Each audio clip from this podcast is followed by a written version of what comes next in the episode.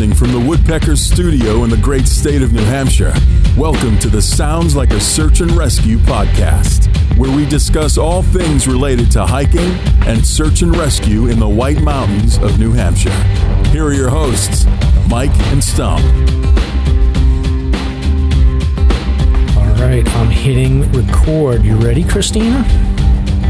All right, welcome. So, Stomp, this is episode 57. We've got a whole list of things you've been sending me that we have to cover before we get to the real show. Are you ready? I'm Christina, ready, we may not, we may never get to you. ready and willing. No, we will. We will. So, um, so um, Stomp, I have to put a plea out to the listeners. For what? I got a new toy that I need to set up in my my father-in-law's house up in Maine. I got Starlink satellite Really? internet. Wow, you took the plunge, huh? I have it too. I did, yeah. I'm in bed with Elon. So What? Yeah, Christina, do you live in a, like more of a remote area or? I do. Um, so actually, Ram and I kind of split our time between both places. And where I live, I haven't actually had internet for 15 years. So I've been, Yeah. I can Zoom, I can watch TV, I can email people. It's like a whole new world. I love Elon. He can. Yeah, he's pretty amazing. you give the endorsement. So the problem we have is that right now we have Hughes, which Hughes Net, which is like the satellite internet, and it's basically like dial up, and it's it's really not that great. Um, but the problem is, is that we're surrounded by like sixty foot trees.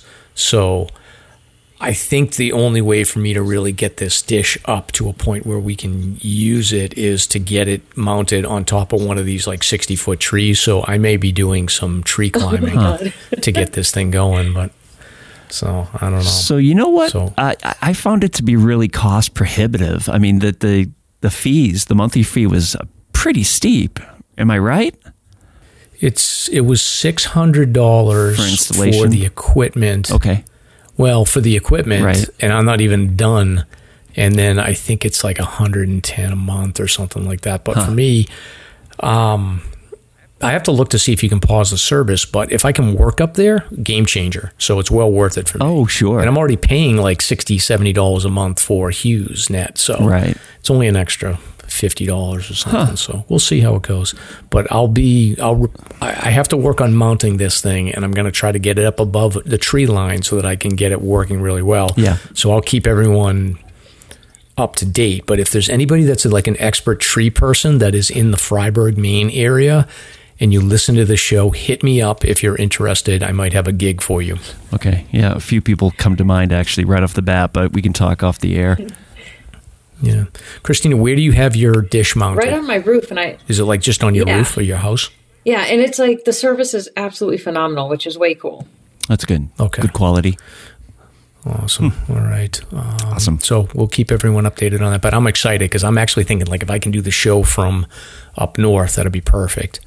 Um, so Stomp, the next thing I have here moving on is I wanted to give a shout out to our friend Arlette, uh, who goes by Apple Pie as her through hiker name. Right. So she has completed 10 of the 11 national scenic trails in the US. So she was doing that North Country trail that we talked about. Like she, she, she did it like in the dead of the winter, like the crazy trail that goes from Vermont up to Wisconsin. Yeah.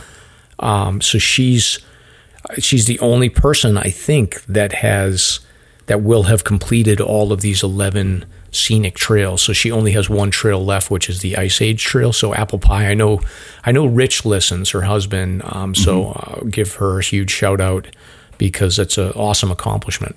Yeah. How many miles? Like really lengthy mileage in total? Well, uh, I mean, the North North Country Trail was forty two hundred miles. I think the most recent one she did was like a short trail, but the Ice Age Trail, what she has left, I don't know. I think it's 800, 900 miles or something. Wow. Yeah, she's a she's a beast. yeah, yeah, she's awesome. That's incredible. So I'll That's put great. um, I'll put all of her social media, and I don't know if she's selling. Like I know that she sells like these really cool like hiking um, stuffed animals. So if there's if she's selling any of those, I'll put a link in. But we get we got to get her on the show eventually. oh, that'd be fantastic. Yep. Um, and then you have here Stomp Scott Benaroff has reached Springer Mountain. So this is the guy that did his southbound AT hike, and he started in the winter. I don't know when he started, like December or January. Yeah, pretty much. Yeah, I believe it was in December. Um, don't know the the full details, but um, for the most part, he braved the whites in the winter, and I think he lucked out with a really pretty mild winter in some senses. So um, I've been chatting with him in the background, and I think at some point soon we'll we'll have him in to tell uh, the listeners about this epic adventure. So very cool. Congrats, uh, Scott. Yeah, yeah, well done. And it was I remember talking about it. So he did have, I think, you know, a lot of the the southbound stuff in the winter is really dependent on the weather. Like there's certain times where you can't get through because I know that our Arlette and Rich tried to make it through, Right. But they had a, a heavy winter season, and they they had to, I guess, pack it in. But Scott was able to plow through pretty quickly. So Yeah, good stuff. absolutely. All right. The next thing I have here is the Red Jacket Inn. Is it an inn or is it a hotel? Well, it's it's a hotel, uh, more or less, but but they label it an inn. It, it used to be, it used to be a hotel. I don't know what it is now. Yeah. A pile of ash, I yeah. suppose. I've seen some. Yeah, big fire in North Conway for anybody that's not uh, paying attention. So um, this is the place where I think it's got the indoor water park, right? Yes, yeah, or it's next to that. Well, it has a yeah. There's the outdoor one that's next door, but um, it's up that sloped hill, um, right near the Mount Washington view vantage point there.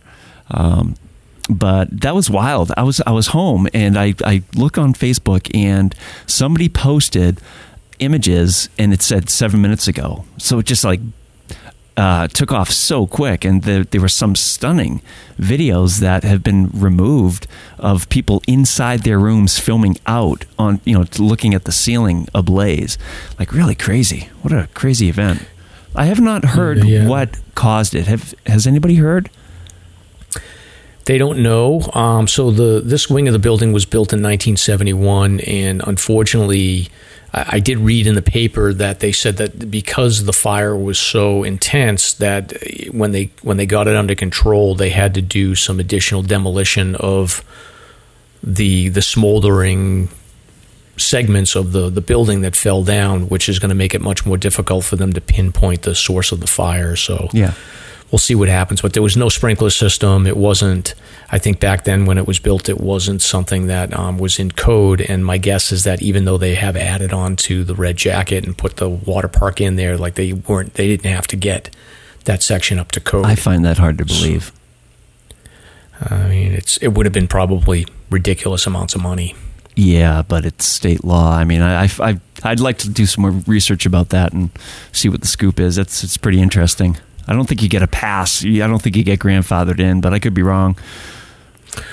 Report back to us Stomp, Yeah, if, on what you I'll un- do some under, uncover. But I, I think that I'm pretty sure that there's enough construction going on there that they would have had to come up to code if they if it was a law. But it's just it's unfortunate. But these old hotels, they all it seems like they all burned down in the North Country. Oh, Unfortunately, that's true. Yeah, that is true. Strange history.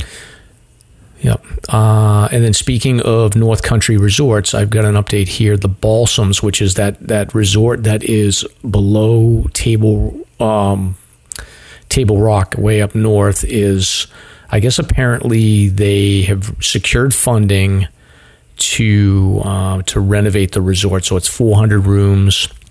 It's a it's going to be like a 200 million dollar renovation, and they're going back and forth trying to get some funding for a road upgrade that will connect a golf course to the Balsams. But um, I was hoping that this would this place would get renovated because it's falling apart. I know. which is sad. It is sad. It's such a beautiful area. Absolutely beautiful. Yeah, um, and I had an awesome idea that they could build if they if they do get the renovation done that they could build a zip line from from Table, Table Rock. Rock to the to the resort. You, have you been up there, Christina? Have you ever been up? Yeah, on a that? few times. Um, I actually did a weird photo shoot in a wedding gown, but that was for some bridal magazine. It, it was wild. Oh, you're gonna have to send us that photo. We'll use that for marketing on this. so, but you could see it. I could totally see a zip line going from there, right? It's like a perfect shot. Would be insane. Yeah, yeah. I got a feeling some people wouldn't like that, but anyway. Um, so moving on to some positive news. Um, Stomp, you put a note in here about the double murder that happened down in Concord. Well, I don't know if and you said that there was some. necessarily positive, but I, I, Yeah, yeah. I'm, I'm being facetious. Oh, okay. Yeah, I, the article's interesting. I think the authorities are trying to canvass the neighborhood and the region by reaching out to the people that live there and um, trying to acquire video, home footage, you know, CTV type of footage, home video, to see if they can't locate any uh, information that might lead to the suspect or suspects. So that's pretty interesting. So they're still looking for um, in, information.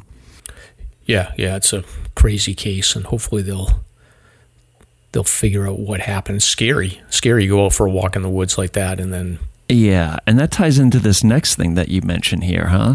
A serial killer in New Hampshire?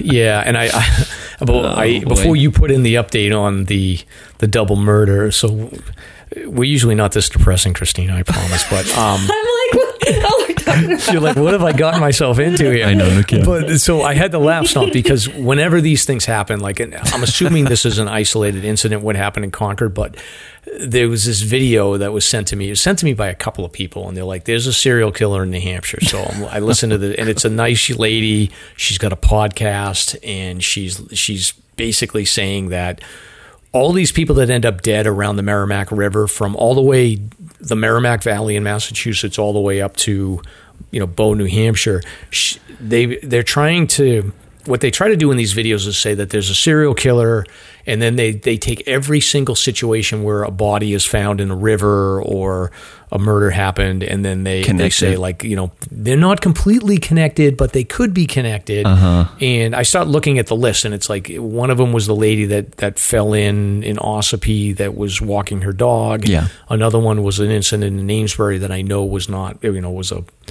a a purposeful jump into the Merrimack. So there, there's all these things to um, to sort of discount the idea that there's a serial killer. But I definitely have, I continue to hear people saying that there's a serial killer because all these people are falling into the water. And the reality is is that people end up in rivers and water, bodies of water and Yeah, for various different reasons and it doesn't mean that there's a serial killer in New Hampshire. So everybody just calm down. I know. Is the is the media hyping this up? Is the media running with this? I don't think the media is. I think what's going on is that there's a population of true crime people, and, I, I'm a junkie. Like I love the true crime stuff, but I also with this podcast, like I'm always very hesitant to sort of get.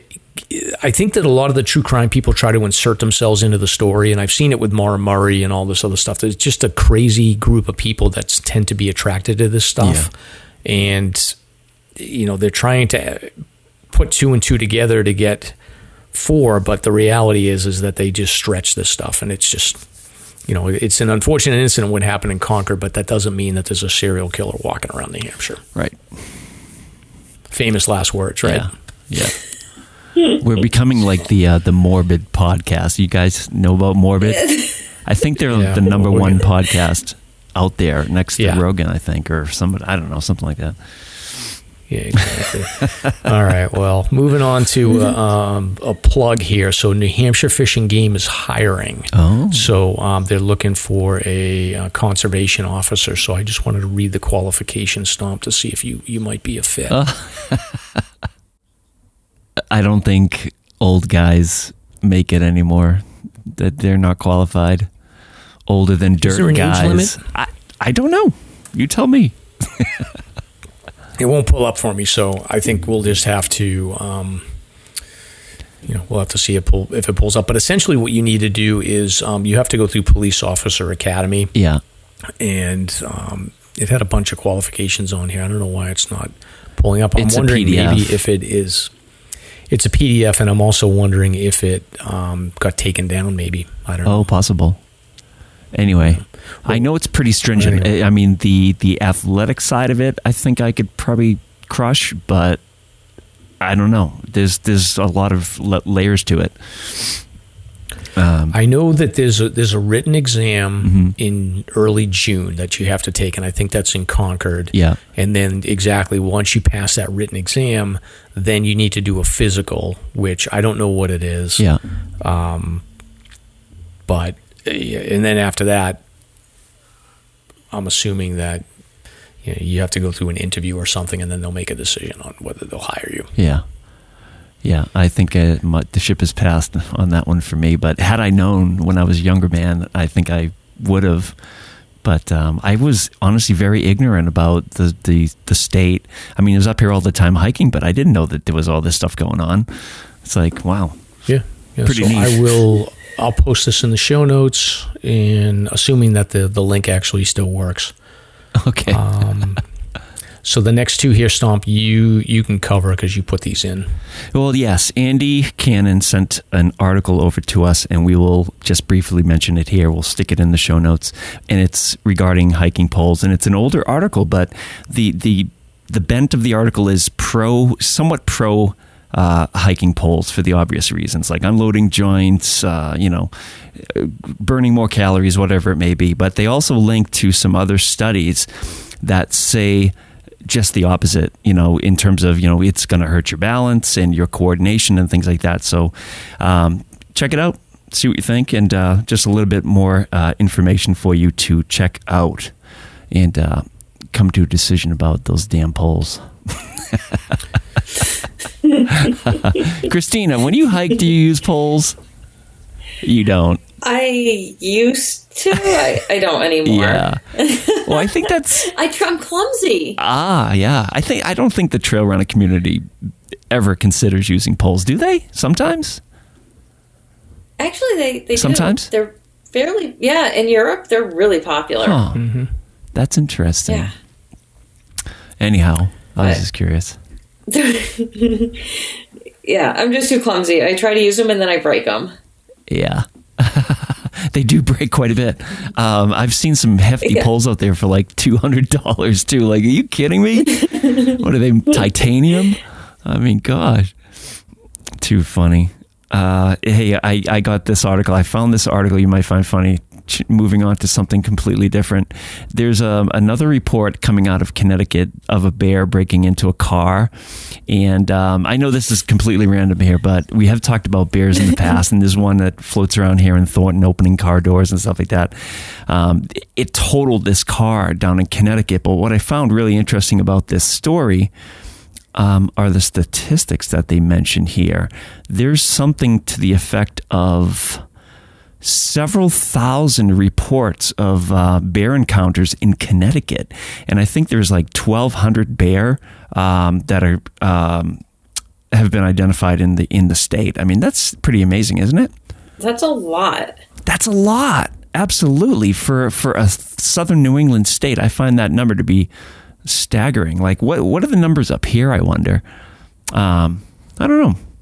Uh, I definitely remember us doing a story of somebody that was hiking and they like bumped into a bear on trail. So they were they weren't a trail runner, but they were hiking and they turned a corner and bumped into a bear and then was a whole incident. So I think I think Connecticut probably has I don't know per capita I don't know what their bear population is, but my guess is that they don't have as much area. So the bears are probably like confined to a, a tighter location. So there's more incidents. Yeah.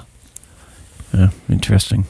I feel like there's a lot of bird houses in Connecticut too. I feel like that's like everybody that they all are on like two acre properties with a bunch of bird bird houses too, right? I think that's probably part of it. That's possible. That's possible. Okay.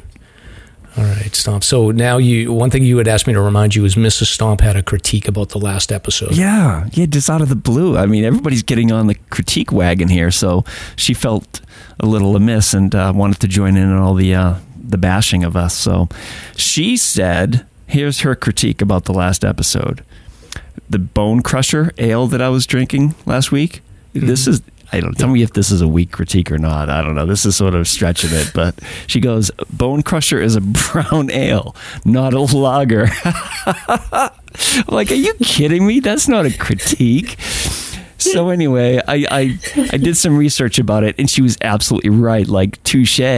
So it, this is like Steve Rodriguez territory from Reckless. An ale is brewed with top fermenting yeast, while lagers are brewed with bottom fermenting yeast. So there is a difference, I guess, and I'm sure it's more complicated than that. But touche.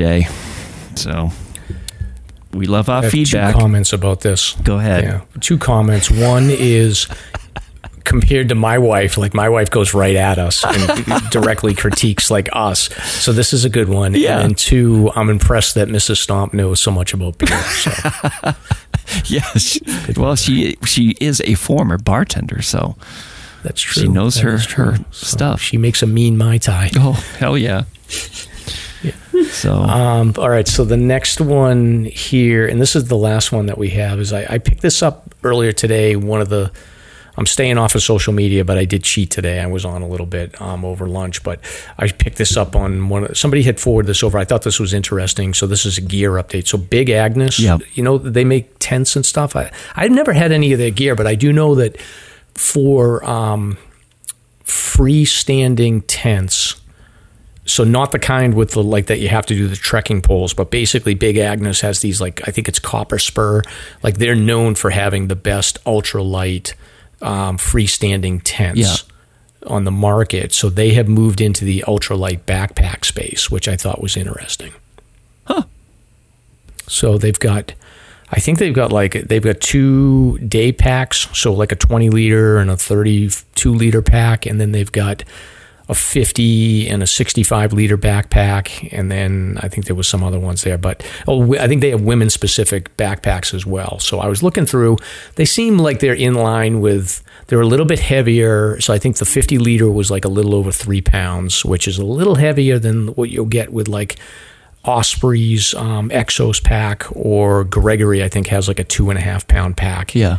uh, but they're a little lighter than like a, a, a Deuter backpack that you get. So they're kind of like right in the mix of all those, but they're not they're not in the same space as like the Hyperlite with the two pound. 50 liter backpacks but they're they look pretty sharp and they, Yeah. they do seem to the thing that differentiated them to me was that they have a pretty big out outside storage pa- um, pocket Yeah. and then they have this sort of interesting setup where in the back it's it's like fully unzips so that you don't have to go through the top. You can you can lay it down like a duffel bag and unzip it. So Huh.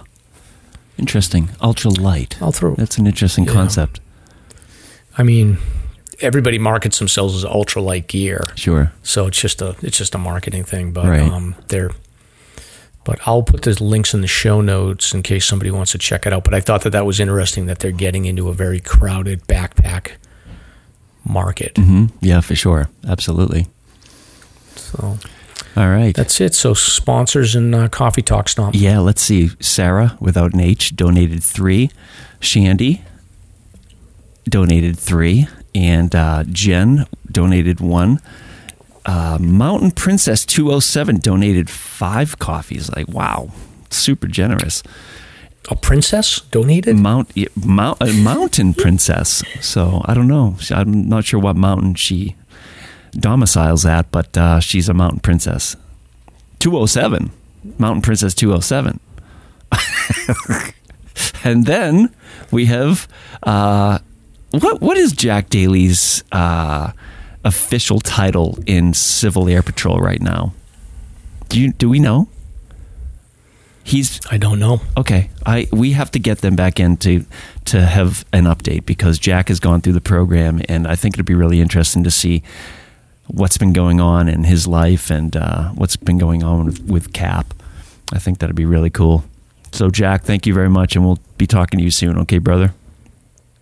And of course, a special thank you to at Reckless Brewing, uh, where you'll enjoy the best food, craft beer, and fun just 15 minutes from Franconia Notch, many 4K footers, and less than 10 minutes from the five corners. Awesome. Excellent. All right. So, show opener here. So, welcome to episode 57 of the Sounds Like a Search and Rescue podcast. Uh, if you are a running geek, this is the show for you. So I'm a, I'm a running geek, so I'm excited. Uh, tonight we are joined by the owner of Rockhopper Races, Christina. Is it Folsick? Fol, Folchick? Folsick. Folsick. Okay. Folsick, yeah. Okay. Um, so Christina has been instrumental in bringing some of the best mountain race events into the White Mountains in recent years. So we're looking forward to her sharing stories of how Rockhopper has grown over the years, and we're going to learn more about her background and hi- highlight some of the upcoming events that Rockhopper is is managing. Um, later in the show, we'll cover some recent search and rescue news, and then I think we've got some other stuff planned, Stomp, but we'll see how it goes with with time. So I'm Mike. And I'm Stomp. Let's get started.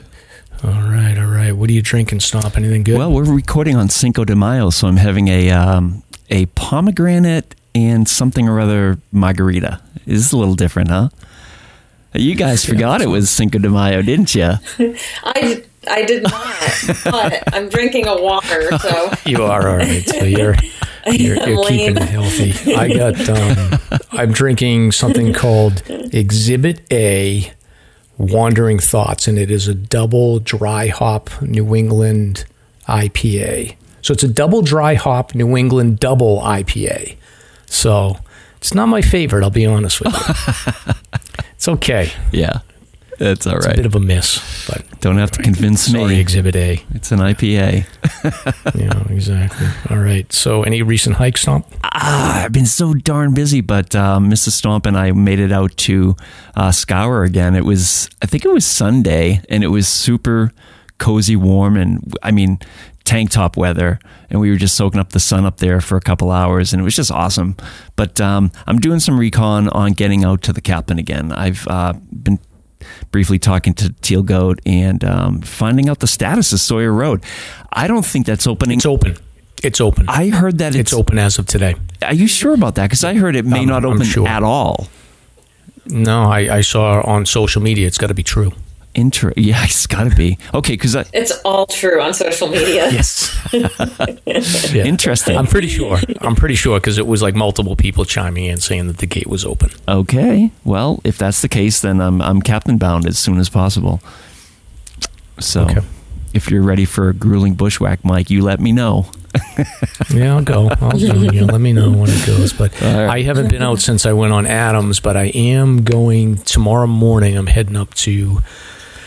I'm gonna I'm gonna test out the Starlink. I'm gonna just see if I can get it connected even through the trees. But then we are uh, before we go up to the, um, my in-laws' place. We're gonna stop at uh, my daughter's home from college, so I'm gonna take her. We were talking about doing a 4,000 footer, but we decided that we want to stay a little bit lower. We don't want to deal with like the monorail or ice or stuff like that. So we're going to go to Kearsarge North. Okay. So I think it'll be a little icy up top, but I think otherwise it'll be pretty dry. Okay, you can tell your daughter that I've been making an effort to put more mountain imagery on the Insta, Insta page, and at the they're just random mountain pictures, and at the bottom I, I put hashtag random mountain. Yes. exactly. I'm, I'm trying. I'm trying over here. We'll. Uh, I'll make her uh, take some photos, and we'll put one up tomorrow when we when we do the hike. But she's she's back from college, so she's she wants to knock off a few four thousand footers over the summer. But Yeah. Tomorrow we're just gonna we're gonna go to Kearsarge North. It's nice, and she'll like it. She's never been there, so I'll show her the fire tower, and it should be good. Oh, it's fantastic. Yeah. Have you been out hiking at all, Christina, lately? Yeah, I was actually up on Chocorua the other day. Oh, Almost snow free. Not quite yet. Really? Nice. So that's what through 3,300 feet. About that, yeah. Any ice? a little bit. But you didn't need microspikes. It was all pretty avoidable. Cool. That's good. I'm ready for summer. Me too. it was a cold winter. Yeah. Did you did you go the route that um, the the rock hopper race takes you and torture everybody?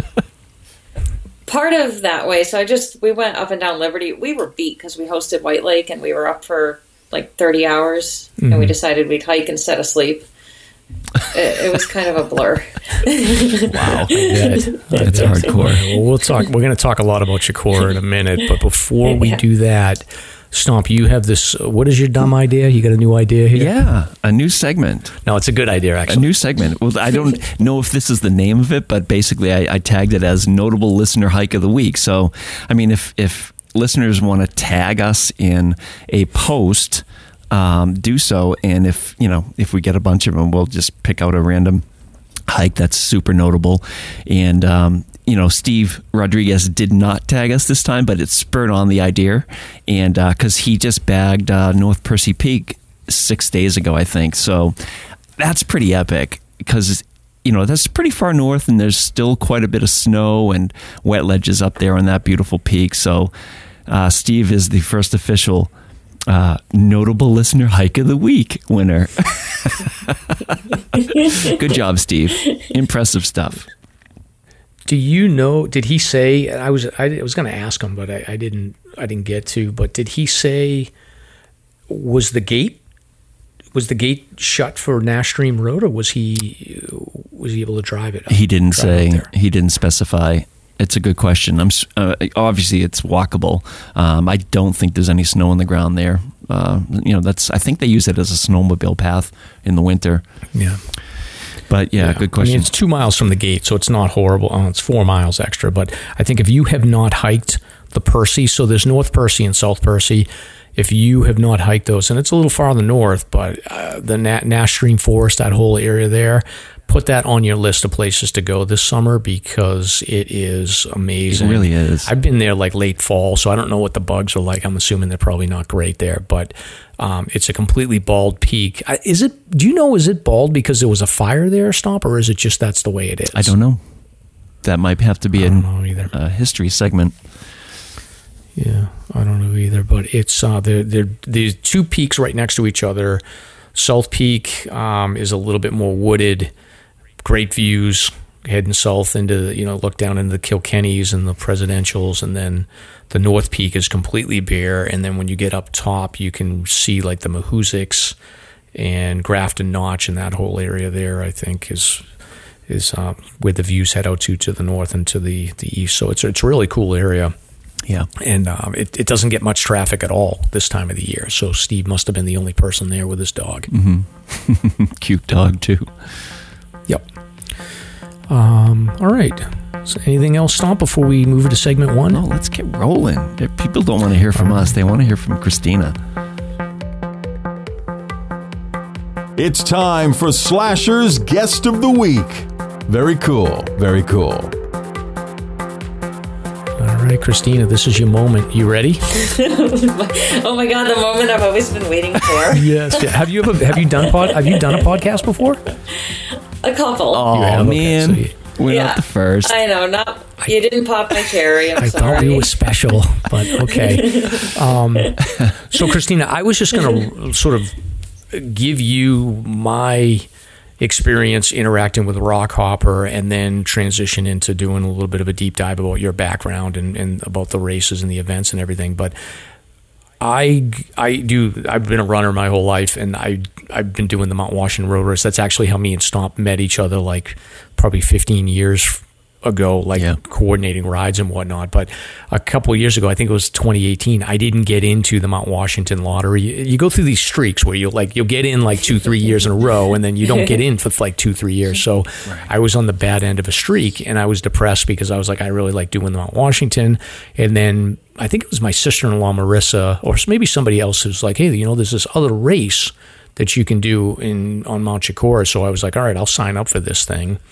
And I showed up, and you know it's pretty close to where we're up in Fryeburg, so it wasn't too bad. I drove down, probably 35 minutes or so to get down there, and then uh, pulled into this like big area, private private house that had a big big lot, and there's probably like Dave Dillon was there, Stomp, yeah. so I was talking to sure. him.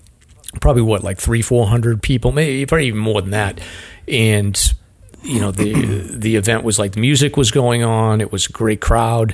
It was like you know one of those uh, you know first time I I've done a few mountain yeah. races, but it was mm-hmm. the first sort of race that I had done that had like a really good vibe. Everywhere everywhere else was like just in a parking lot and you, yeah. you just run off. So, but I do remember. I don't know if it was you or your your co-owner that sort of did the announcement around like you could feel sort of the the excitement, but also the pressure because I think it was was it the first race that you guys had done in the White Mountains. Yeah, it was actually the first race, and there was a lot of road running that year. So the course is a million times harder now.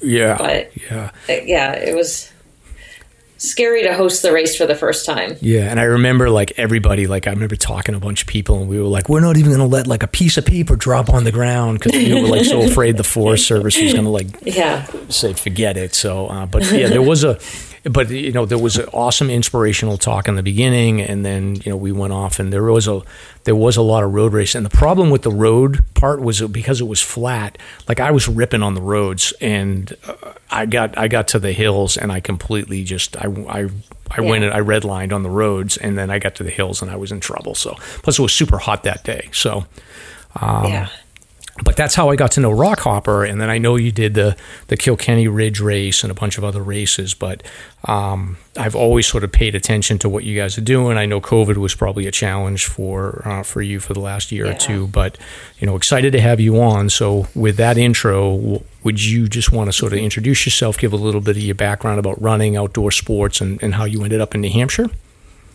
Yeah, so um, I did not grow up very athletic and I'm from Connecticut originally, so my hobbies were sitting on the couch and eating donuts. And then kind of progressed to one day I started mountain biking, um, took it as far as racing at the professional level, doing downhill mountain bike races. Um, had some really bad injuries, finally had to walk away from that sport. But at that point, I like loved the outdoor world. Got into high altitude mountaineering, racing dirt bikes, rock climbing, um, ice climbing, like just all sorts of different things. And started actually trail running was a dare. So somebody dared me to run 16 miles. I'd never really run before. It was like the most hellish 16 miles of my life, but most of it was walking finished. and two years later, did what I called a stupid human feat. I ran the Vermont 50 without training, somehow finished before the cutoff, and you know realized I kind of had a knack for running, but didn't realize what that knack was until I later decided to just like leave Connecticut, make a life change, come to the mountains so that I could be here all the time. I used to come up Friday night and then drive home Monday morning at like three in the morning so I could be at work, and that was mm. stupid. So, hmm. kind of relocated up here and found out that I was a decent runner. So you didn't uh, leave Connecticut because of the the bear infestation? oh my gosh, no! There were no bears back then oh, that's, that's, crazy. And then, uh, so you settled in here. What, how did you end up starting Rockhopper? What's the story behind that? So I've been race directing. When I lived in southern New Hampshire, the Bear Brook Trail Marathon was the very first race and hosted um, a really cool summer cross country series. And then moved up to Tamworth in 2014, and it was just too much. I took on a new job. I just bought a house and didn't think that I would get back to race directing. And then all of a sudden, like one day, it just happened and started getting permits. And there's there's a lot involved in maintaining permits, which is why I have to be so strict and kind of a hard ass at the races. But you have to promote safety, leave no trace principles, and really be good stewards of the land. Yeah. So it was that first year was like they were watching us like hawks, and we had to really show them that trail runners aren't these dirtbag douches throwing garbage all over the trail. Because yep. that's that's what we were thought to be was like you throw garbage, you ruin the trail, you poop on the trail, and we had to show them that that's not who we are. And you know that was 2018. Um, definitely a huge hit from COVID. There were no races in 2020. 2021 started back up again. Mm-hmm. And totally like revamped Rockhopper and it's it's actually like way cooler than it's ever been. Like super fun events. That's awesome. Awesome.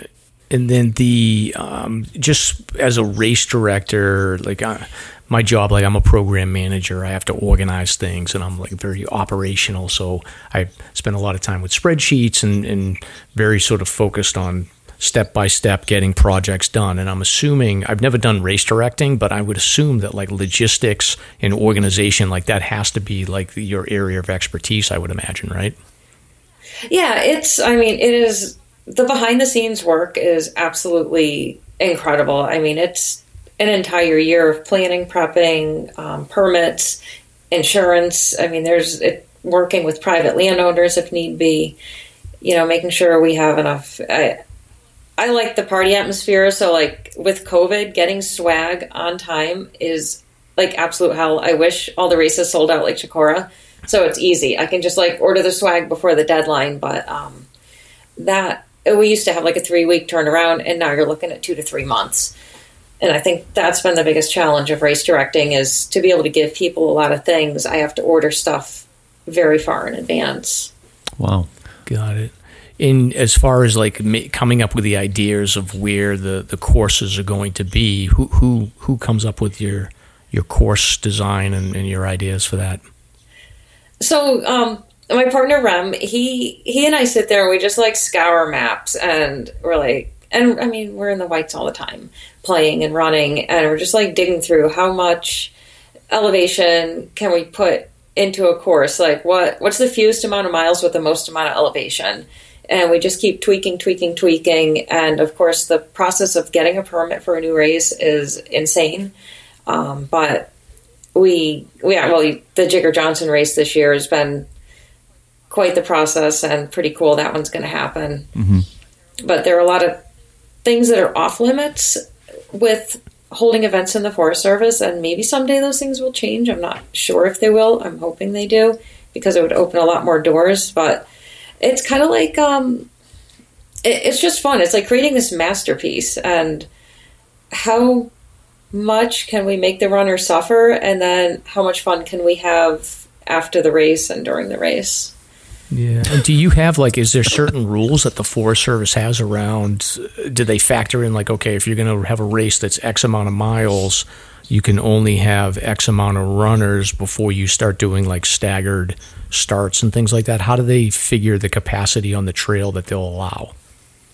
They just cap it. Um, right now, 250 runners is it. I don't see that ever increasing. Yeah. And again, the White Mountains are crowded. And how are we trying to reduce impact? We're trying to reduce the impact by timing the race so that the majority of the runners are either off of the busy parts of, of the hike before all the hikers come up there. And it, it's, um, it's a lot of work. It's a lot of planning and going back and forth with meetings and multiple conversations with people in the the Forest Service, or if we're working with the state or private landowners. Yeah, I was going to mention that actually it's multi-layered with state land, like you know Franconia and whatnot, uh, or town. Yeah, it's very complicated. Yeah, yeah, a lot of permits. Yeah, yeah. Wow. And with obviously, like you always want to be as inclusive as you can be, but with these mountain races, it's not necessarily, it's not like a, a street course where you can you can afford to have somebody out there for six or seven hours and you can have volunteers. Like I would assume that you need to, in some ways, compress that time down. So you do have to limit sort of the expectation. I, I would think like the um, you know the, the the the smaller races that's easier to do but like you can't have somebody on Chocorua for like seven or eight hours running a course or maybe you can I don't know but no, we do, we do. Um, Chocorua, you know, we ask that you have run a 50k, and I mean, people they lie to us, but you know, I think last year was a huge eye opener. We had more people that refused to take water at the aid station because it was only nine miles to get back to the finish line. And people were barfing everywhere, collapsing. I mean, it was the most epic.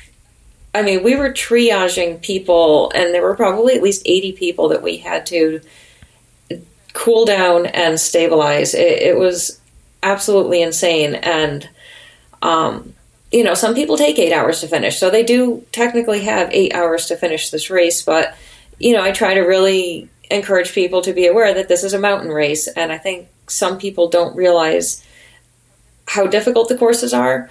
Now, Kilkenny, I have a lot of people who, oh, I've run a three-hour marathon, or you know, I've done a triathlon, I've done an Ironman, and the challenge with that race is you can't drop you have to go 25 miles and if you have to drop you're sitting in a aid station for potentially almost a day. So depending on the course and where the bailout points are that really determines how we're vetting the runners. And with jigger being one of the hardest races if not the hardest 100k in the country we have to be really careful with our vetting process. And the forest service wants us to do that as well Yeah, yeah, we're gonna we're gonna talk about that in a minute. But the other thing too is yeah. Uh, going back to that three hour marathoner. Like, and again, I've been running for since high school. I took a little bit of time off, but I've been running pretty much straight for 20 years, at least 20, 30 miles a week and the thing that even people that are road runners don't understand is when you're running elevation like i've seen so many people that like they'll they get on these hills and they think that they can do these big long strides and they don't understand about sort yeah. of like shortening your stride and increasing your cadence when you're going uphill they don't know how to find their gear going yeah. uphill and they just burn out mm-hmm. so it is something that you know if you are somebody that hasn't done trail running and you're a runner and you're interested in doing it, like you do need to get out there and really experience elevation because if not, you'll end up, you know, Rockhopper will end up cleaning you guys off the trail. Mm-hmm. Yeah, and it's you know our races, except for White Lake, they it's not even just trail running; it's mountain running. So you know, and there's a huge difference between trail running and mountain running, which I didn't realize until I started running the mountains. And it's a totally different style of training and a different way of moving. Yeah, yeah, it is. Um, and would you were you competitive when you did your when you were started off running? Did you do a lot of competitive ultra races yourself? Yeah, so I um I actually took it to the elite level. I was sponsored by La Sportiva for quite some time, and um, as ridiculous as this sounds, I had a lot of emotional trauma and PTSD from racing at that level and took a step back. I did a race last fall, which um, was incredible. My head was in a really good place, but it, it's really dumb. But I want people to like me for who I am as a person, not because I can run fast. And it might not bother most people, but that really bothered me because I didn't know who liked me for me, and I didn't know who liked me just because I was fast.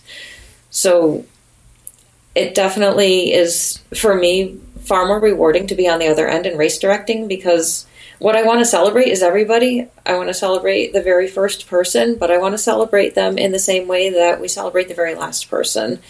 So I, I don't ever want the races to become something that is totally biased towards the faster runners and biased towards the slower runners. Um, Ram and I really focus on trying to make sure that everybody has the same experience no matter where they finish. Yeah, and I think you've set set up that, and we'll talk about this a little bit more because I want to break down each race. But with the race the cog event, that sounds like you've got you found the perfect balance for that with, with yeah. that particular race, which is good. And it's interesting. Yeah. I guess I'd be curious about your opinion. So I'm doing a half marathon on Saturday. First time I've done a half marathon in about two and a half years. Yeah. My last race, I finished second in my age group. So I've always been sort of like competitive in my age group, but like sort of not finishing in the top five or ten people, but like usually, you know, in the you know the sort of the top half of it. But I have since like I turned fifty, I've slowed down quite a bit, and I just don't have the motivation to go out there and like run fast because I'm afraid I'm going to get injured. So I'm doing the a transition where I'm sort of just getting to the point where I'm now a middle of the pack person where before I could I could sort of at least have a little bit of an ego boost where I would be sort of towards the beginning. Although that ego boost got knocked out when I did these mountain races because I was definitely middle of the pack for those. But do you have any thoughts on you know as people get older with running, the transition and the change? Like how do you keep motivated? You move your way back through the mullet. I mean, a race is like a mullet. It's like all business in the front and it's a party in the back, and we all know who's having more fun. Okay. So, you know, you you take that gracefully and you adjust your goals, and it's okay to not. It's okay to be competitive with yourself, but maybe it's time to start being a little more playful with your races and make it like this wicked fun day on the trail instead of stressing yourself out and focusing on, you know, really huge goals. Not saying that being competitive isn't okay because it is and it's fun and you know, it's normal to want to it's a race, you're racing people, but there's also a personal challenge and I don't really see aging as a huge issue. Um, you're just more experienced at life. Most of our race winners are in their 40s and almost 50 it, it's amazing. And if you look at a lot of the women out there running, women in their 40s and 50s are kicking ass right now. So mm. I'm not sure if it's necessarily age or you've just been doing it too long and you're losing a little bit of that motivation. And You just need to take it back a notch to make it more playful. Yeah. And I got, I got to get a costume. That's what I need. A pink tutu. it's all about the costume, ripping fireball. I mean, exactly exactly. So that's that's the other thing that's interesting about the ultra running and not not even just the marathon but the ultra running like you're so right about that. Like i noticed that the the distance is more is like an equalizer when it comes to the age factor. I think the shorter distances like Yeah. age definitely factors in but with with true endurance when it's it sort of comes down to grit it seems like you like you said these 40 something people are are they're remaining competitive which is interesting It's wild, and you know you have to adapt your training for aging. So there's definitely um, a lot of, and we can spend like a whole day talking about this, but there's a lot of science behind how you train as you age, so that you can maintain your level of fitness and stay fast. And there's an emotional piece to it too. There, there's a lot involved in training.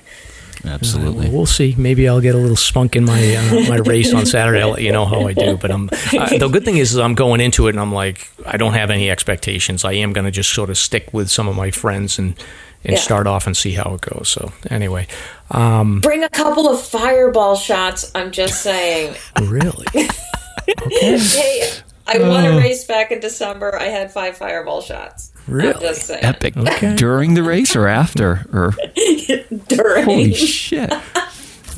That is carpe diem. Wow. But the funny thing is, I don't drink. I just do shots of Fireball sometimes when I'm running. just rev up your and I, brain, But I don't like- drink otherwise. Yeah, Yeah. yeah. That's epic. You know. Actually, we used to do that Um, in boxing. Like we we'd get a shot of vodka and stuff because boxing was so intense. Uh, yeah, I, I I get it. It's a jolt. It's a a super jolt. Anyhow, It is. it is so funny. great. All right, so um, a couple of other things, and then I want to get into a little, a little bit of a deep dive on each of your races. And it's Okay. this Jigger Johnson thing is going to be it's going to be more of a deep dive. We're gonna we're gonna get into that, but. Um, the COVID impact. So you, you did you were you sort of kidding yourself at a certain point to say like, okay, we're going to get back, we're going to get back, we're going to get back, or did you know pretty quickly that this was going to you're going to have to pack it in for a year or two because of COVID? Oh, I knew it was going to be so bad. I actually bought a home gym like Okay. before the gyms closed, and it was honestly the the business. I had to defer a lot of runners. A lot of the race expenses came out of my personal income last year, so this year is kind of like breaking even year. So it it hit Rock Hopper really hard, and if I weren't so motivated and didn't love it so much, I probably would have thrown in the towel.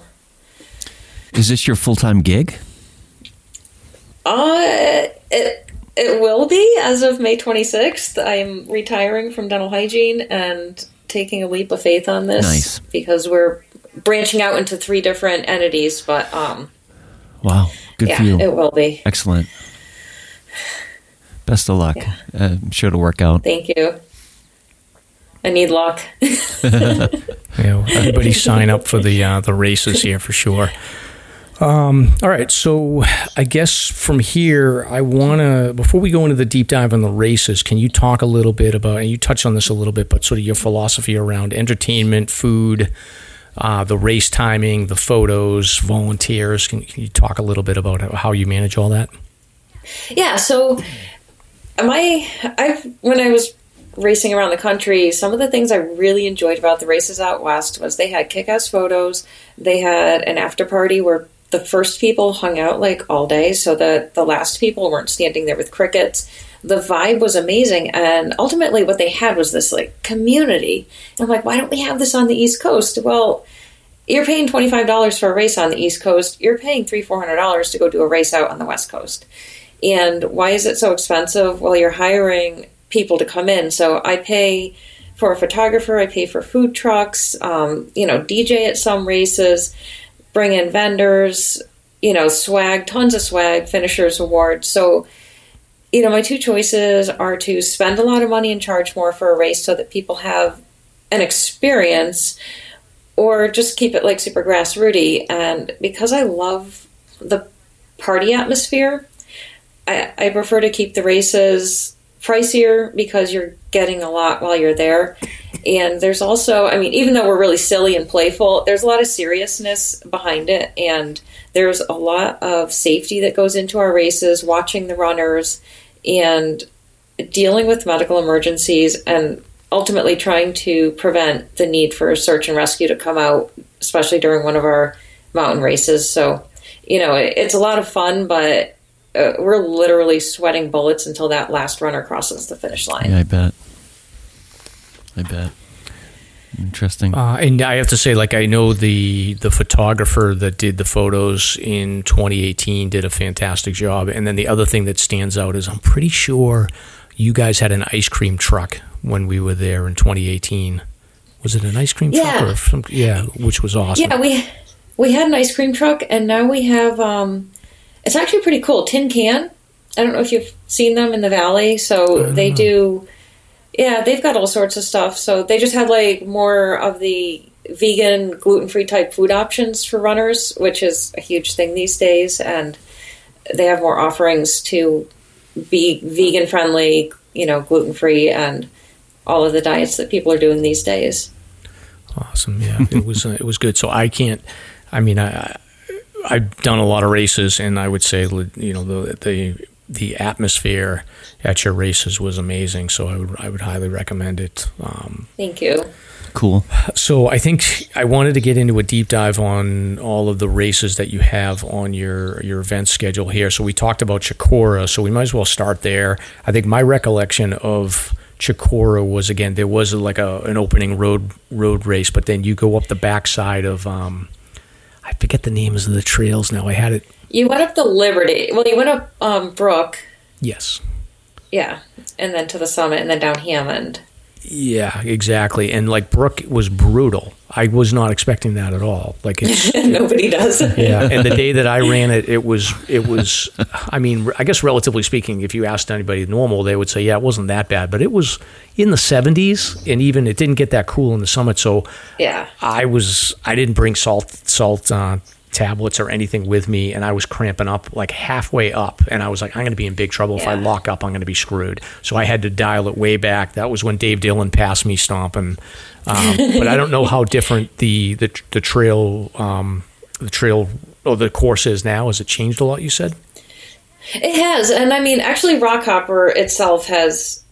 It, it's a completely different. We're still like silly, goofy, serious, but um, I've taken business classes and totally revamped Rockhopper, and my partner Ram has really helped me mold the business. So we're changing a lot of things for the better, and um, including the course at Chocorua, which now it's really, really hard. So you climb right off the bat. You go up Hammond, you come down Liberty, you go up Brook, take the bad weather loop, scoop around to the summit, and then you come all the way down Hammond. So it has, I believe it's 4,500 feet, 5,000 feet of climbing, has significantly more climbing than you had because all you had to do was go up the mountain once. Now you go three quarters of the way up the mountain, you lose all your elevation, come to the bottom, and then you go back up and over the summit. oh you're so mean you're so the business school that you went to was basically like torture your customers Yeah. that's the best way It's to handle it. torture people, yes. Oh, because I'm looking at my Strava right now, 3,500 feet of elevation. So now it's like what 5,000? Close to it, yeah. It's a lot more. Crazy. So And the um, after party has grown. So, like, the other thing is, you know, we were so small back then, and it's really been cool because now we have more at the finish line, and it's just a lot more excitement. Like, you know, more people, more vendors, like, cool things going on, and constantly trying to find new ways to make it fun. Hmm. Gonna have DJ Chocorua this year. I'm excited. yeah, we're going to make the announcement. here. Yeah, So, hey, so if the listener stomp is going to be spinning, so I- I've got my list. So I want, I, I definitely want to hear like um, celebration by Oh, Cool and the Gang, I want to make sure that I hear some Bob Seger, like anything that you'll find at a cheesy wedding. You better play. But anyway, Stomp's going to be doing the the DJ work at. Can we do the Macarena? I'll do Yes. whatever you guys want me to do. Honestly, you send me your list and I'll make sure I play them. You might you might have to hear the uh, the podcast intro music once or twice, but that's okay. No, I'm glad to help out. I, it's like, hey, I've got the PA and everything else, and been doing this for a while, so it'll be fun. And it's like perfect music for such an upbeat crowd. It's like it's just high Yeah. energy, upbeat crowd. It's gonna be great. Yeah. And that's Can't on wait. June fourth. Is there still spots for the Chocorua race?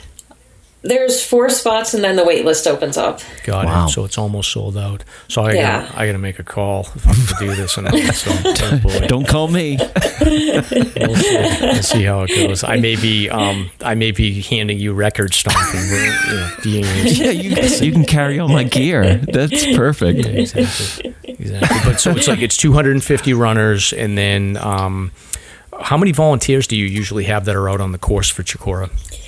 Oh god, that was a lot. So I just like flood the summit cone with people because God forbid there's an emergency, we need to be on it like a fly on shit. Um, you know, managing or whatever happens. And this year there are a couple guys that are like wicked excited and pumped. They're going to bring water up to the Jim Liberty cabin, so hopefully they they do keep their word and do that, which will be really nice to have um, there for the people that run out of water because it was 86 degrees, I believe, last year, and it was really hot. So, tough mountain to get water up high, and there's only one aid station. So, you know, hoping that happens. And then we have a handful of volunteers at the bottom, which last year we just triaged um, people who were in a really bad way. They'd be like three at a time on the cot with bags of ice, and then they'd go see the physical therapist who would deal with the cramping because when you put ice on someone's crotch and like under their armpits because they're in a bad way, once they come to, they um, and feel better, they start cramping. Yeah. Yeah, that race, honestly, uh, and mo- you're so right about trail running and mountain racing are, are, are totally different. Like that race, when I started feeling the cramps, and I felt those cramps like when I've done marathons before, like you know the quiver and it's coming on. Yep. and if you experience that a few times, you know, sort of like, okay, I have to back off. Like I got that on halfway up the first climb, and I was like, I got to go up another probably eighteen hundred feet and then go down. And Yeah. it's it's it's the most nerve wracking feeling in the world. So having water up there would be huge. Yeah, so hopefully, you know, we can get enough up there. It's not going to be a ton because I, you can't possibly bring enough water for mm-hmm. 250 people, but if somebody's in a really bad way, at least there's something. Yeah, yeah, exactly. Um, so anything else? So we've got Stomp DJing. We've got four spots left on Chocorua, and then it's going to be a wait Yeah. list. And then, um, would you are you looking for volunteers, or do you have enough?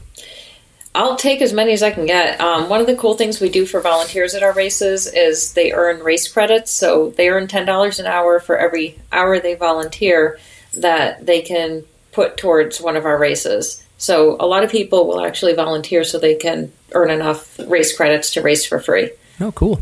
Awesome. That's so, awesome. Uh, that's a that's a fun race, and again, we're going to link all this in the show notes, and we'll put it on our Facebook and Instagram pages as well. Okay. So the next race, and these are not done in order of like how you run them; they're just I think how the order of, of, of your website is. But the Kilkenny Ridge Okay. race, which I haven't done this race, but I've I've hiked the Kilkenny Ridge all the way out to you know from from the beginning out to Rogers Ledge. So this is a this is an ultra race where you've got two options. You can do a one way from Waumbek or whatever the, the, the beginning of the Starr Starr King Trail to Yeah. Rogers Ledge, and then you you go out to South Pond, and then you're done. Or you can actually turn around and come back to um, through the weeks and, and out to Starr King. And what's the distance on both of those courses? So the 25 miler actually starts at Waumbek Country Club and they finish at South Pond, and we bus the runners over there in the morning. The 50 mile starts at South Pond and finishes at South Pond. So 25 and 50 mile is the those are the two distances. Okay. And then logistically, I mean, there's there's plenty of spots to get water on there. Do, do you have the runners get their own water if they need it? We suggest they bring a filter with them, but we have some wicked enthusiastic volunteers that somehow we always manage to find at the last minute. They camp on the ridge, which is a pretty fun volunteer position mm-hmm. for anyone that likes to hike. And we haul up like backpacks full of food and water filters. So there's two key locations. Um, Unknown Pond obviously yep. has a lot of water. Mm-hmm. So we station people there, and then there's um, when you come off the weeks, there's like a little area that we put the other aid station, and they'll hang out there. So there's food, there's water, and if there's a medical emergency, we've got first aid kits and cots and tents. You know, and fortunately, we have. Um, We've had ham radio operators there with COVID. It's been hard to find people, but we do have cell service, so that's how we're communicating right now is via text. Yeah, yeah, and there's an yeah, there's enough cell coverage on that. I've been out there enough times to, yeah. To know it gets a little sketchy down in like um, the weeks and Willard Notch and whatnot. But yeah, uh, and is it 250 runners for that that race as well? Yep, 250 runners. That's pretty standard for anything that's in the White Mountains. Got it. Hmm. And then you must have that. That's Chocorua is easier to control because it's not you can get enough volunteers to cover everything so you can be within like a couple hundred feet of somebody having a problem but you, you couldn't do yeah. that with kilkenny ridge like you have to probably have people checking checking runners that come through in longer distances right yeah, so um, my partner Rem and I, we will. So kind of what we do is we'll kind of, we have two different vehicles, and we can kind of like travel back and forth as needed. And we have um, where, where, were we going with this? I just uh, checking runners, just making sure that nobody dies on the course. Oh, so nobody dies. Yeah. So we have runner check-in. So people, you know, we'll send a text. This many runners started, and when we get drops, we get a text from the aid station. Runner number so and so, you know, doesn't want to continue, or they don't look good. So we'll have cues so that the people at the next aid station know that they're waiting for somebody that doesn't look good, and maybe they should talk them into stopping or if we haven't seen somebody in a long time, it's time to send somebody out on the course looking for people, which is you know something we had to do once. Um, somebody took a wrong trail, was hypothermic, decided to start getting naked on the trail. Get a phone call from a runner. Somebody's taking their clothes off, going down the trail. Wow! And we had to send somebody up the trail to go find this guy, and took him back and dealt with the medical emergency. But you know these things happen, and knowing the trails, knowing how to get on the ridge as quick as you can and locate people helps. And we do have chip timing this year, which is, um, you know, pretty helpful. Kind of tough on the Kilkenny one because you're not going to have chip timing on the ridge. We're still going to have the old fashioned volunteers check people in that way. Yep. Awesome. And wow. that race is in uh, late September? It is, yep. And the, I'm assuming there's still plenty of spots for that? Or yeah, that one there's there's plenty of spots for that one. That one has not sold out yet. Okay, great. Hopefully someday. Mm-hmm. Yeah, no, that's a that's a crazy race. So Dave, we had Dave Dillon on a couple of weeks ago, and he had he had done that race, and he had done I think the out and back. So okay, so it's pretty crazy. But um, yeah. And then the next one, so the Chocorua and Kilkenny, you've had those established before uh, yep. when you started. And then the next one, White Lake Ultra, which I think was an add on race, but you've done that a few times now, right? Yeah. And that one's just a, it's a three mile, pretty straightforward flat loop around White Lake. The first half is wicked easy. The second half has some things you can trip on, but nothing terrible. And what's really fun about this race is it's 6, 12, 24 hours, but we have a party on the beach with a DJ who brought like pyrotechnics this year. We have tiki torches, a bonfire. So as the runners make their way around the lake, it's cool for everyone at the lake to see the headlamps going around the lake, but it's also cool for the runners to see the light show, the tiki torches, and to not feel so remote. Like it, it's one of those races where there's a lot of camaraderie and a community, and people are just cheering each other on. Come on, you've got this. One more lap, and I think the best finish this year was this guy had 31 minutes to finish his last lap. He's in the 12 hour race. People cross the finish line at 6:45 in the morning. They're drinking their finished margaritas because they get margarita glasses with a margarita.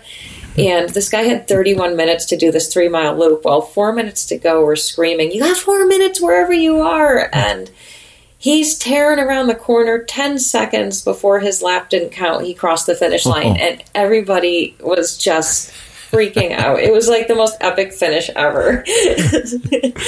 So cool.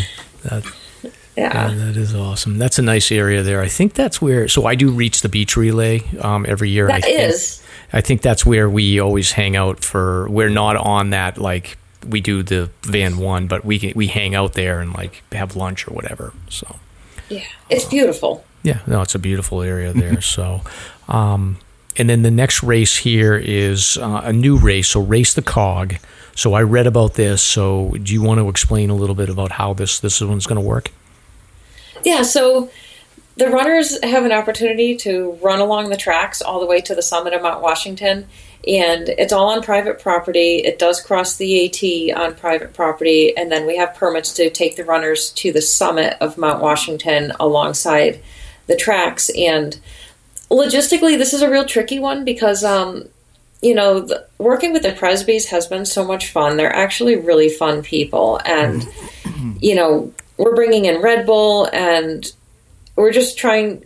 It's a, so far there aren't that many people signed up, but we're hoping that someday this race grows and they have spectator trains that are going to go off so people can hop on a spectator train, purchase a ticket, and see their friends and family and cheer them on and have cowbells and you know so it's a really special and unique race because you're racing a piece of history going up Mount Washington. You can have your friends and family in real time watching you mm-hmm. race, and that never that never happens in a race. You're on Mount Washington, which is unreal. Mm-hmm. The course climbs over 1,100 feet a mile, and you know we were hoping to have a big expo at the end of the race, but we just don't have the following. And it's a first year race. It's an expensive race because there is a lot of swag. There is a cog ride, so it's not like this you know, twenty dollar five k race. It- It's a big production and it's a lot of work to put on, but it's going to be epic. And we can't really do the steamer train because we're worried about embers burning people. Hmm. Yeah. And the cog people are said they're going to have the tracks cleaned up alongside of it, so hopefully all that mess and junk will be gone by the time of the race too. So it's going to make the mountain look a lot better.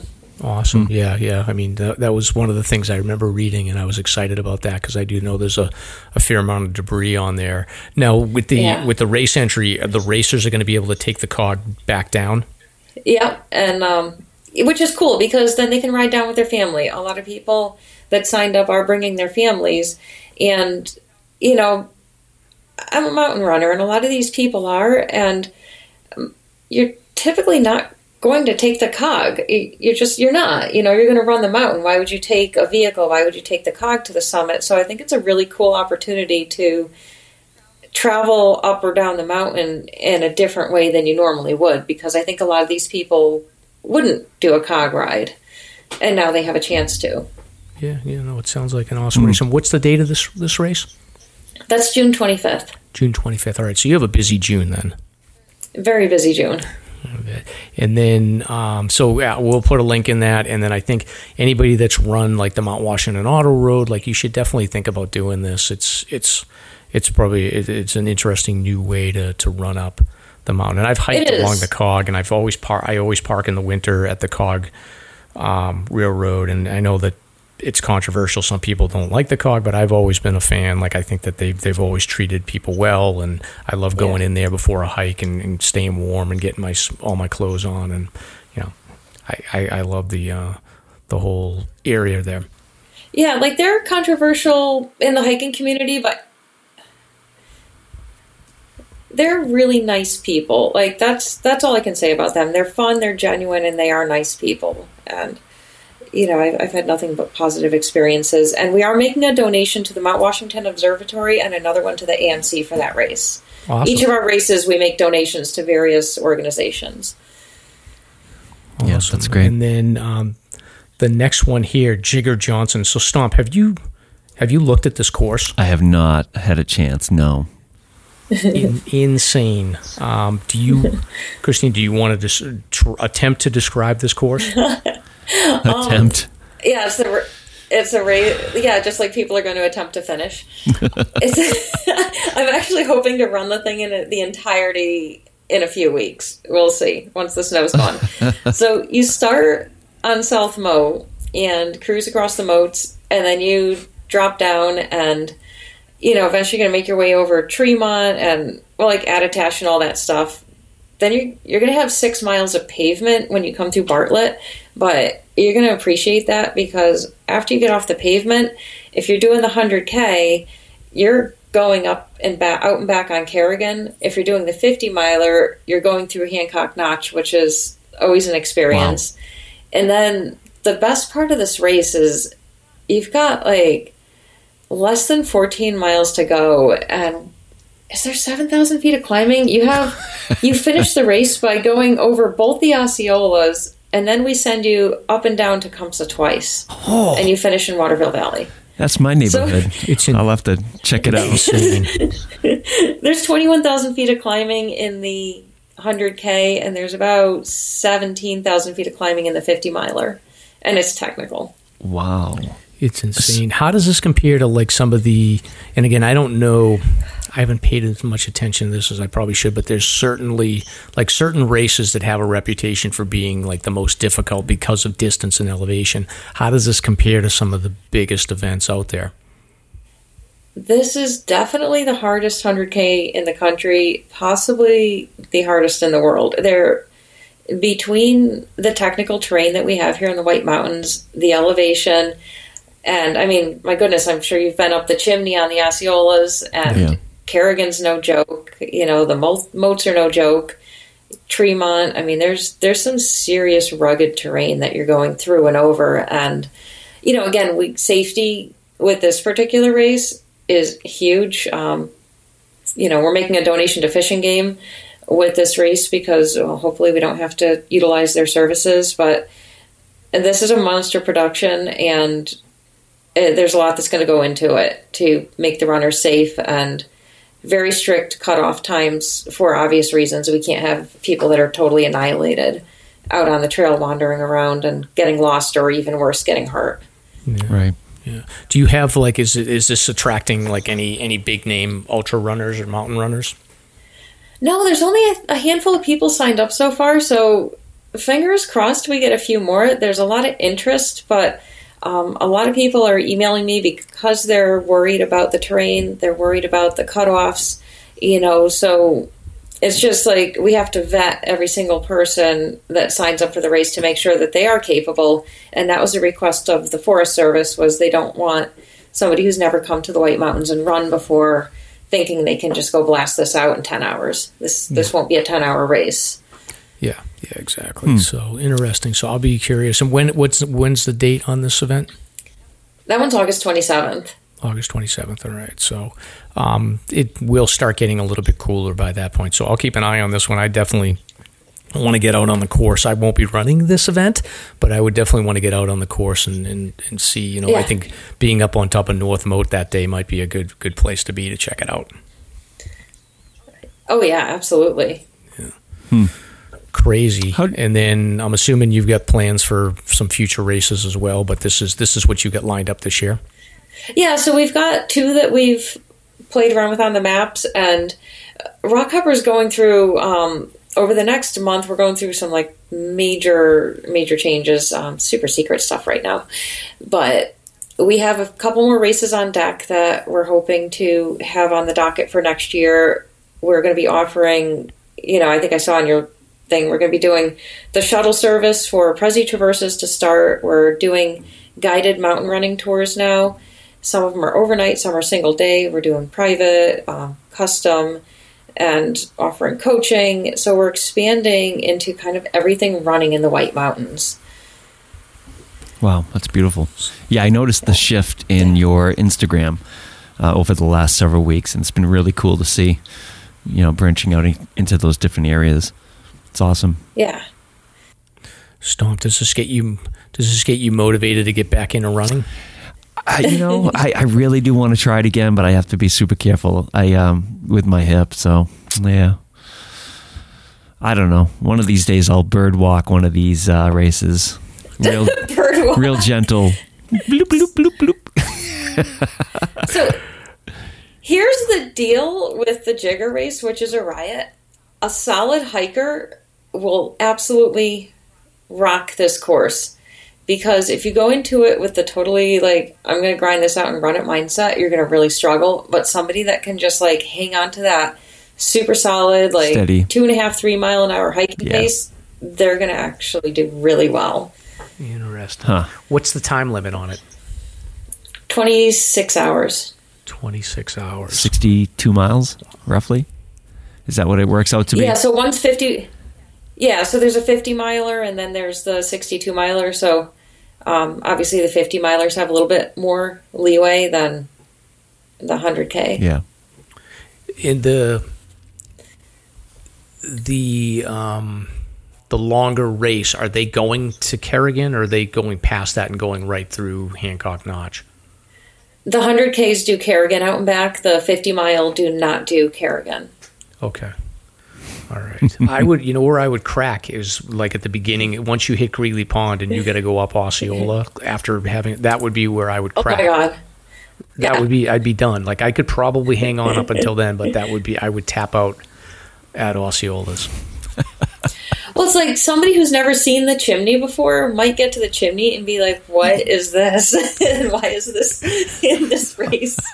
exactly exactly crazy so um so you already talked about so you're you're going to be doing some shuttle services and um, running clinics and things like that so we should just keep an eye on your your website and your instagram and social media to see what's available uh, for new offerings Yeah, so we have um actually June 11th. It's almost sold out. We have a guided Presi Traverse tour that we're doing, and we have a ladies only um, Presi Traverse tour on June 6th. And we're starting to add more running tours to the schedule and feeling out like which routes are the ones that most people want to do.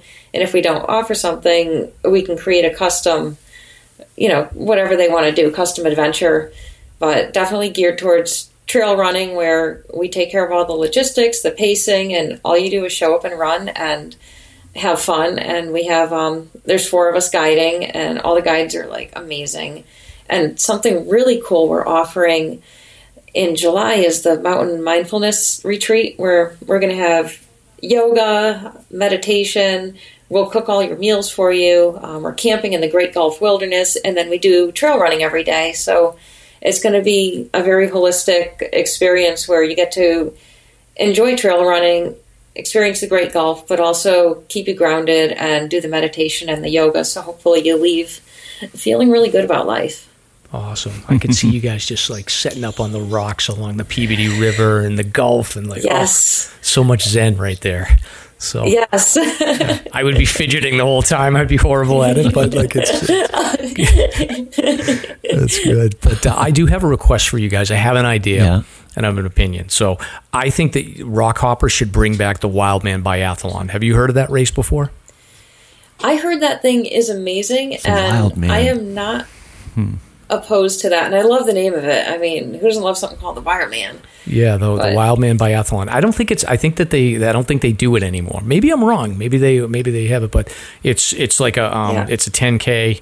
Then it's it starts in Shelburne, like down by Gorham, and then Yeah. 22 mile ride up 16 to Wildcat, and then a, a hike up Polecat. So it was my one of my first when I started getting into triathlons. I did that first because I couldn't swim, and I was like, all right, I like this, so I started Yeah. swimming. so, um, but I definitely recommend uh, you guys looking at bringing something like that back. That would be cool. um, but other other running around the area, so definitely you want to partner with uh, with Rockhopper and anything you're doing. But there is a lot of other activity that goes on. So I was, you know, the Mount Washington Road Race and the Mountain Goat Series. Um, there's the White Mountain Milers that does like some, you know, Whitaker Woods trail running, and we talked about Reach the Beach. Is there any other um, running stuff in the area? Like I feel like New Hampshire in, in, in that area has a ton of running options for people, right? Well, there does. There's the Kismet Cliff Run. There's um, the Milers actually do a half marathon. There's um, oh man, what was I just going to say? Oh, we have um, the Mount Washington Valley Running Club, which we started last fall, and we our motto is "Leave no runner behind." We're trying to create a community, and um, this girl Nicole Handel kind of came up with the idea, and it's been amazing. So we have a Facebook group. Wednesday nights we meet in Fryeburg on that rec path, oh, yeah. and we we don't drop people. Like we wait for everybody, so that if you're just starting out, you're intimidated, you want people to run with. Go on the Facebook page and check out the different runs that happen during the week. It's a great place to make friends. Um, we've met a lot of really awesome people and really cool dogs. So I highly recommend, you know, creating some some friendships with people in the valley that enjoy running in a non-intimidating environment. Yeah, yeah, exactly. Um, but yeah, there's so much. I mean, running is is given me so much as far as health. And like for me i think i probably would be spending thousands of dollars on therapy if i didn't have my morning runs. So yeah. you know whatever whatever it, takes to get you through life i guess. But running for me has yeah. been huge so um, yeah oh and there's like one more race. There's the cranmore um, hill climb too. Oh yeah. Epic. Yeah. oh boy so great. Uh, not the Cranmore Hill climb like that. The problem with the Cranmore Hill climb is that it's not just a hill climb; it's the lunatics going downhill. That um, well, it's up and down and up. yeah, and that's like I I get so afraid of going down. Like I can go uphill and I yeah. find my gear and I'm good and I'm fine, but and a lot of times when I was more competitive, like I would be pretty far up front in the on the hill climbing, but I would be so afraid going downhill. And these lunatics, just like they, there's certain people that have it in their head, like they have no fear whatsoever. And I don't know what it is, but like they just they just fly down the hill, and I I could never be like that. So, so hmm. what did we miss, Stomp? Anything else? No, not really. I mean, this is fantastic. It's so great to see this culture coming to the East. So thank you, Christina. This is really cool. And I'm sure it's only going to grow and blossom even further. So super cool. Hope so. Yeah. Are you doing any? Thanks for having oh, me. Oh yeah, no problem.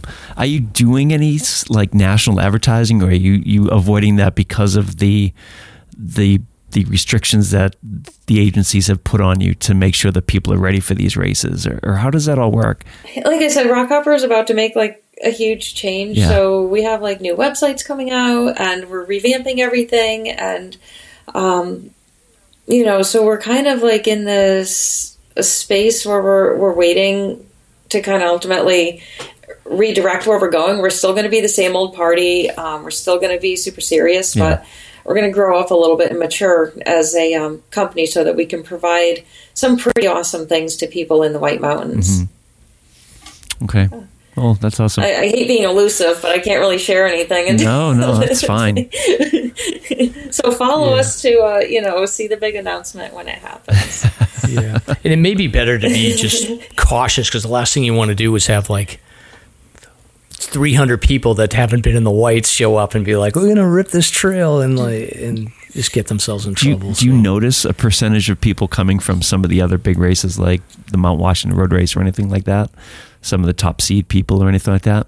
Yeah, so there were so well. I don't have any. There's three people in the elite division for the cog race this year, and a lot of um, the big time West Coast runners. They already have all the race season booked for the year. I did invite a few people to come do Jigger, yeah. but they're booked out a year in advance. Um, you know, and it's a first year race. I mean, that's yeah. you, Dave. You were. I mean, uh, yeah, you were at um, like Dave was there, and you guys. There were a few of you at that first Chocorua, and a first year race is clunky.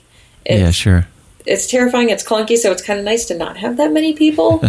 but as they grow, then you can grow with the race and it's not as scary. Hmm.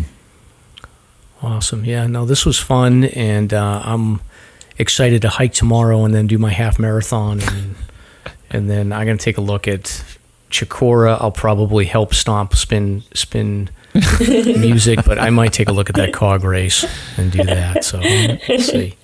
I can huff some water up Chocorua. there you go. yeah, that's like, you know, best volunteer job ever. Hey, can you carry some water? Yeah. But yeah. I guess there could be worse volunteer jobs yeah. at a race than, yeah. Exactly. All right. And, well, I'll go ahead.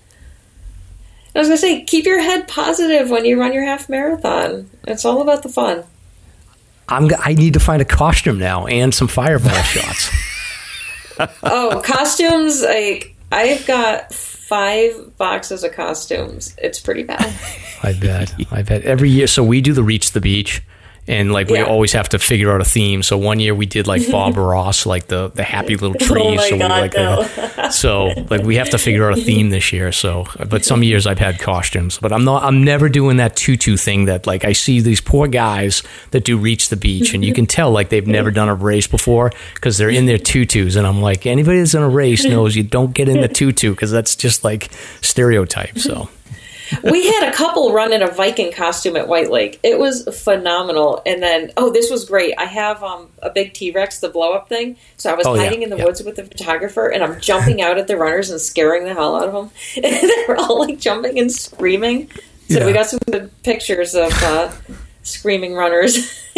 so funny. I'll never forget. Like the costume stuff is so funny. I was I did the Boston Marathon in 2013, and I'll never forget like getting passed by this kid that was dressed up like a hot dog, and I'm like, "You're in a hot dog." like, is that demoralizing? I'm like, I'm pretty fast, and like you're passing me in a hot dog outfit. Like, what the heck is going on here? Oh, that air drag. I got passed by a Christmas tree once. Like, what the heck? Oh, that's funny. That's funny. So, all right. Well, Christina, thank you so much. And um, we're going to do a couple of search and rescue news stories here. So hop in if you have any ideas. But um,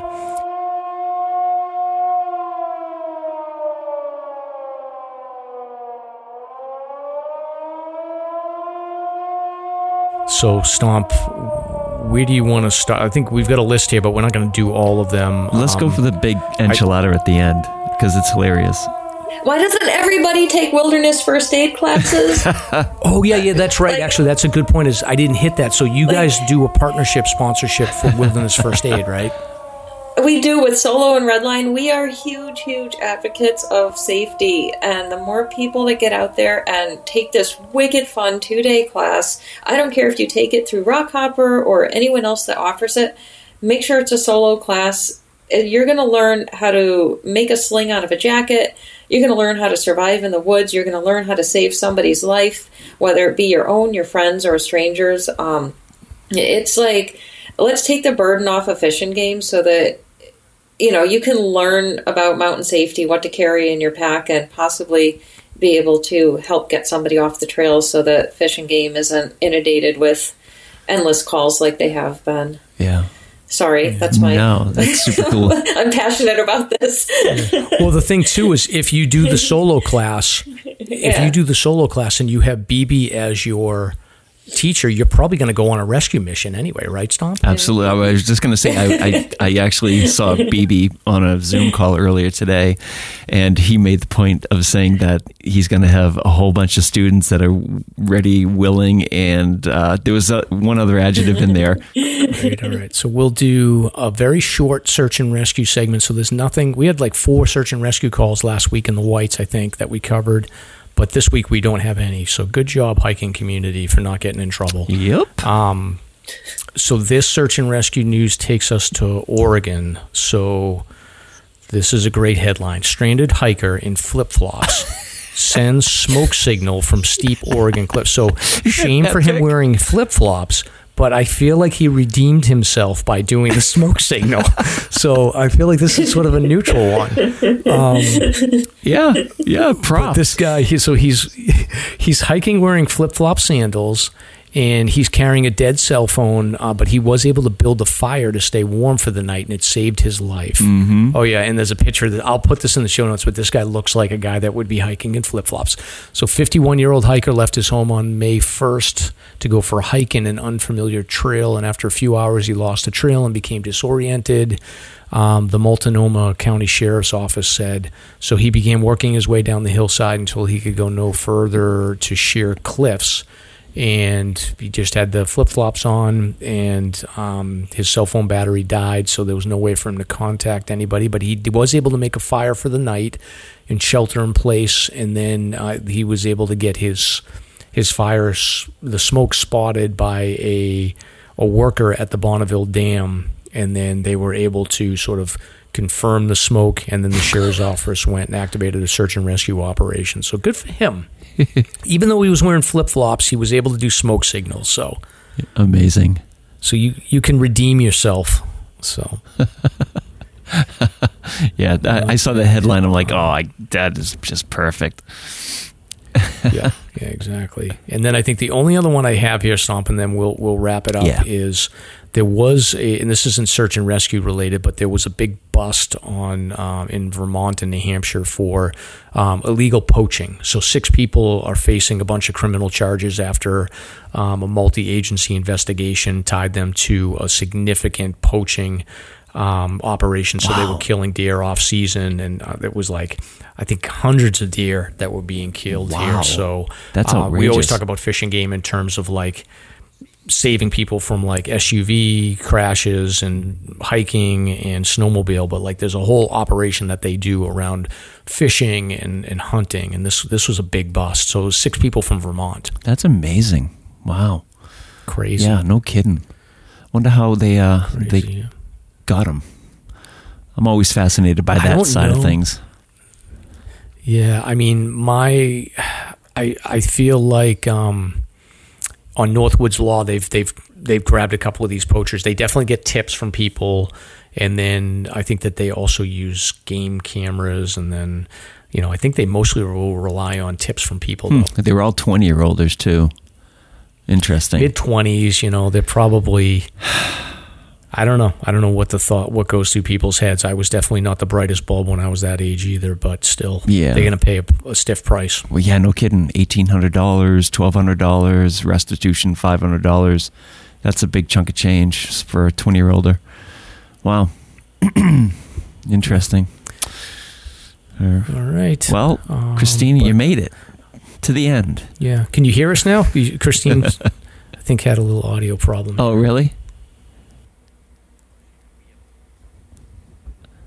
Oh, okay. Well, that's fine. Well, Christina, thank you so much for joining us, and uh, we will see you soon, I guess. Can you hear us? she, she looks so so lost. Well, w- well, she said that um, she said our audio is coming through. oh, like that. Okay. Well, It's I think it's getting like pixelated or something. Interesting. Okay. Huh. Oh well. Any better now? Oh no. Okay. I am dying. Well, this is a first, but it's probably a good place to stop anyway. It's probably no big deal. I know. oh, we sound like demons. So uh, Oh, Christina's acting out a, a terrible monster. yeah, Yeah. yeah, we can we can hear you. We might have to. So my internet's good. Hold on. I'm going to stop the recording. Too funny. Now can you did that change anything? No. Oh, no big deal. So Stomp, you, you're going to have to figure out how to end the show. I think we just we just should just end it the way it is. yeah. Yeah, So, I So- think it was good. Okay. Can you type in and say thank you so much and we will Okay. see you soon. I think we are all set. We love technology here at Slasher. Thank you for listening. If you enjoyed the show, you can subscribe on Apple Podcasts, Spotify, Podbean, YouTube, or wherever you listen to podcasts. If you want to learn more about the topics covered in today's show, please check out the show notes and safety information at slasherpodcast.com. That's S L A S R podcast.com. You can also follow the show on Facebook and Instagram. We hope you'll join us next week for another great show. Until then, on behalf of Mike and Stomp, get out there and crush some mega peaks. Now covered in scratches, blisters, and bug bites, Chris Staff wanted to complete his most challenging day hike ever. Fish and game officers say the hiker from Florida activated an emergency beacon yesterday morning. He was hiking along the Appalachian Trail when the weather started to get worse. Officials say the snow was piled up to three feet in some spots, and there was a wind chill of minus one degree. And there's three words that describe this race. Do we all know what they are? Only one hill! Here's Lieutenant James Kneeland, New Hampshire Fish and Game. Lieutenant, thanks for being with us today. Thanks for having me. What are some of the most common mistakes you see people make when they're heading out on the trails to hike here in New Hampshire? Seems to me the most common is being unprepared, and I think if they just simply visited uh, hikesafe.com and got a list of the 10 essential items and had those in their packs, they probably would have no need to ever call us at all.